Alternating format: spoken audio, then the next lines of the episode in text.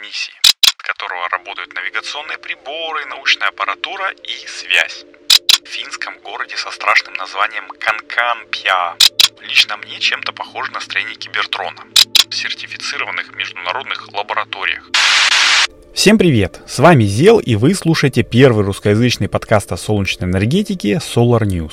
Здесь я делюсь новостями солнечной энергетики, рассказываю истории, которые связаны с ВИЭ, и отвечаю на вопросы, которые вы мне задаете. Так что давайте начинать волшебный первый зимний и сорок пятый номерной выпуск подкаста. Перед его началом я хотел бы сказать спасибо нашим патронам. Это люди, которые поддерживают проект Solar News на сервисах Patreon, спонсоры во ВКонтакте. И, конечно же, всем тем, кто рассказывает о нем. Если ваш друг также увлекается солнечной энергетикой, не стесняйтесь, поделитесь ссылочкой на подкаст или сайт. Ссылочка на все подкасты, платформы и соцсети будет в описании, а я тем временем начинаю. Я тут надысь, как говорит моя коллега, в нашей группе в Телеграме делился необычной фоточкой, которую сделал космический аппарат Орион, запущенный в рамках лунной программы Артемида один. Жаль, что вам ее не видно, она просто богическая и прекрасная. На ней и сам Орион, и маленькая Земля вдалеке. Но самое интересное – это вид одного из солнечных крыльев.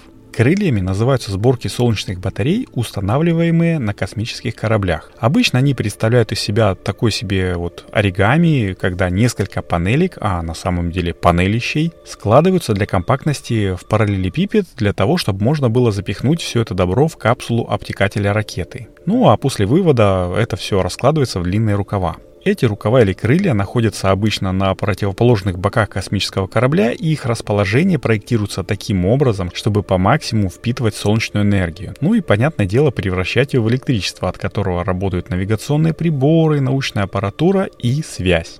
У Ориона, запущенного НАСА на ракете эс эл эс шестнадцатого ноября, а точнее на европейском сервисном модуле, потому что это международная миссия, таких крыльев четыре. Они красиво расположены буквой X, и это сделано не просто так, а для того, чтобы газы от подруливающих двигателей их не повредили. Каждое такое вот крыло разделено на три сегмента, то есть на три солнечных батареи площадью два на два метра.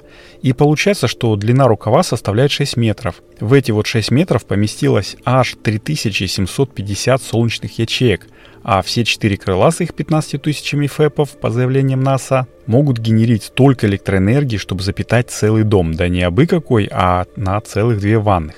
Ну, наверное, американцам это что-то должно сказать, а я же скромно сообщу цифру в одиннадцать целых две десятых киловатта в пике, которую я нашел на сайте ИСА, ну, то есть Европейского космического агентства.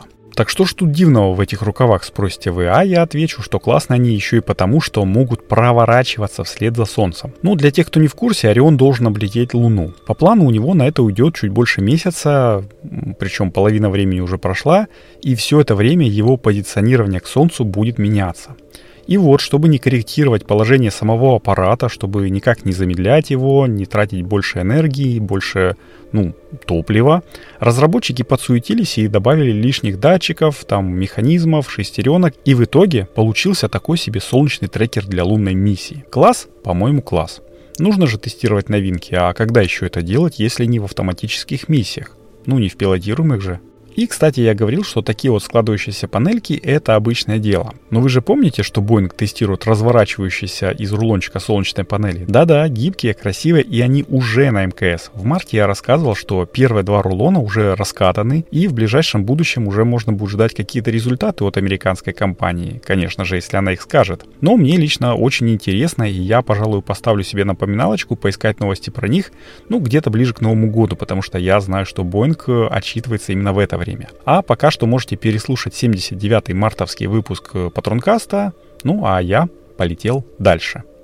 В прошлом выпуске я рассказывал про необычный девайс, сочетающий в себе солнечную панель и электролизер, способный вырабатывать водород.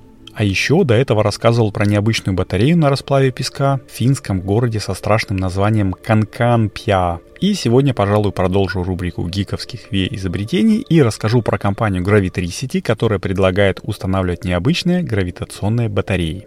Ну, про гравитационную механику не мне рассказывать тем людям, которые еще помнят часы с кукушкой, где каждый день нужно было гирьки поправлять. Лично у меня это было любимым занятием у бабушки, а вот для молодежи я скажу, что Gravitricity предлагает такой способ хранения энергии, когда при помощи электромоторов на высоту поднимаются грузы.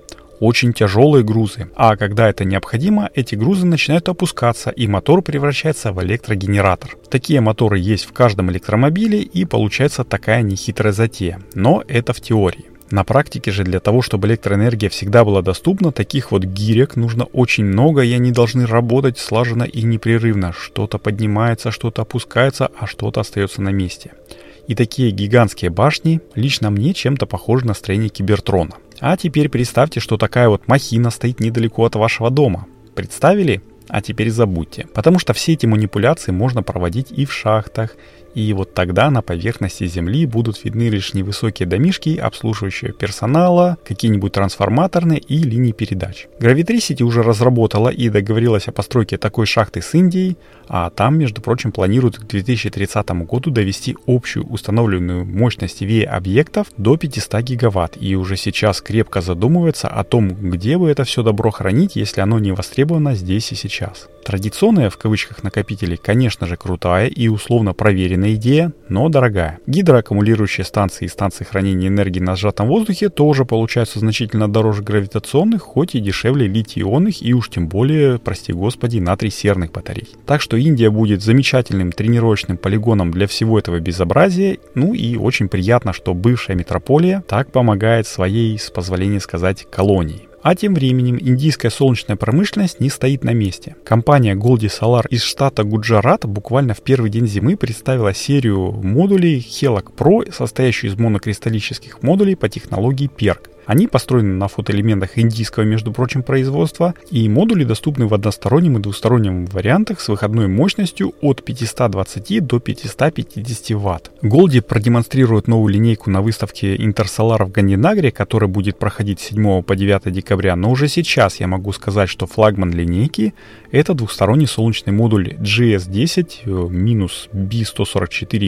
джи эф, и он будет иметь размеры два и три метра на один и тринадцать метра, а весит тридцать два килограмма. А ка пэ дэ у него будет двадцать один и семь десятых процента, но про высокий ка пэ дэ я, пожалуй, расскажу вам в следующей новости. А спонсором моего хорошего настроения всегда, когда выходят их пресс-релизы, являются маркетологи компании Hevel. Давайте я просто буду читать новости и потихонечку ее комментировать. На заводе Hevel в Новочебоксарске завершился четвертый этап модернизации производственных мощностей, сообщает пресс-служба гэ ка Hevel. Работы позволили не только усовершенствовать, но и обновить линейку выпускаемой продукции.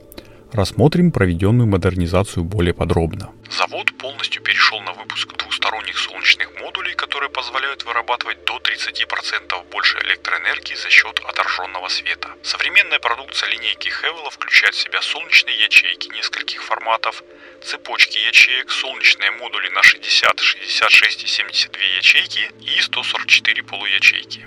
Ну и тут бы я посаркастировал на предмет того, что, мол, прощай розничный рынок и частные установщики, ведь кто захочет платить на тридцать процентов больше за то, что лежит у него на крыше. Но, посмотрев спецификации и цены на сайте, я заметил, что а. на односторонние модули цена за ватт у них на десять рублей больше, чем на двусторонние, и это очень странно.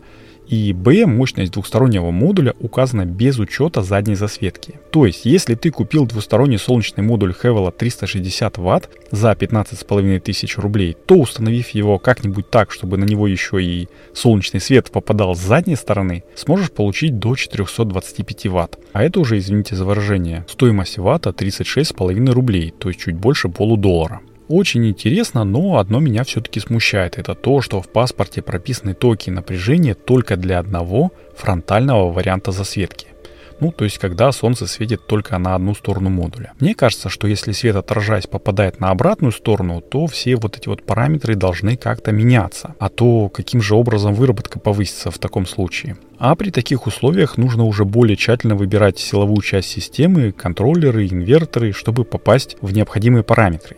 И, пожалуй, задам-ка я этот вопрос профессионалам. Так что stay tuned, как говорится. Ну а что там у нас дальше маркетологи говорят, послушаем. На замену клеевой технологии сборки ячеек внедрена сборка методом пайки, что снизит себестоимость продукции.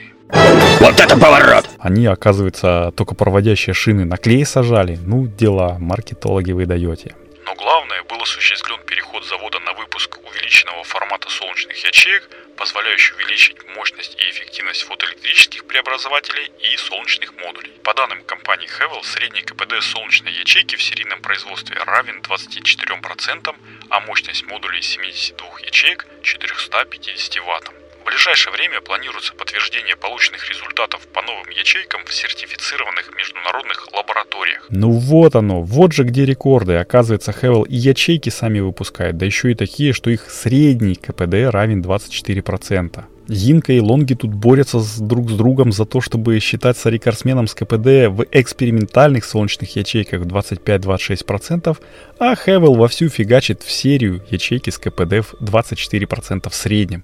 В среднем, Карл, для того, чтобы вот так вот заявлять, у тебя должен быть какой-то разбег, который даст вот это среднее значение. То есть КПД больше, чем двадцать четыре процента. А я так прикинул, опять-таки, по паспортам, которые, между прочим, можно официально скачать с официального же сайта завода, что у них среднее значение КПД модуля восемнадцать целых пятьдесят две сотых процента для линейки триста шестьдесят - триста восемьдесят ватт и восемнадцать целых семьдесят пять сотых процента для линейки триста пять - триста двадцать ватт. То есть, прибавляя по два - два с половиной процента, получается, что КПД ячеек у девяти из пятнадцати типов солнечных модулей никак не больше двадцати одного процента. Так что, уважаемые маркетологи, не верю.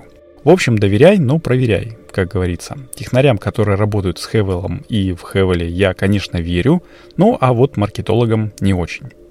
На этой веселой ноте я хочу закончить коротенький первый зимний выпуск подкаста Solar News. Цифра у него тоже красивая, сорок пять, и, как всегда, подготовил и провел его для вас я, Зел. Если вам нравится то, что я делаю, поставьте, пожалуйста, оценку подкасту в Apple подкастах, Google подкастах, сердечки в Яндекс.Музыке, Кастбоксе. Это поможет предложить их алгоритму подкастинга большему количеству слушателей, чему я буду безмерно рад. И, конечно же, рассказывайте о Solar News своим друзьям. Это тоже дело хорошее. А если вы уже везде рассказали о нем и думаете, как бы еще помочь проекту, то вот материально поддержать подкаст можно денежкой на сервисах спонсор, Patreon или даже во ВКонтакте. Тоже буду очень благодарен, ссылочка будет в описании, присоединяйтесь. И теперь уже точно заканчиваю, надеюсь, услышимся с вами на следующей неделе.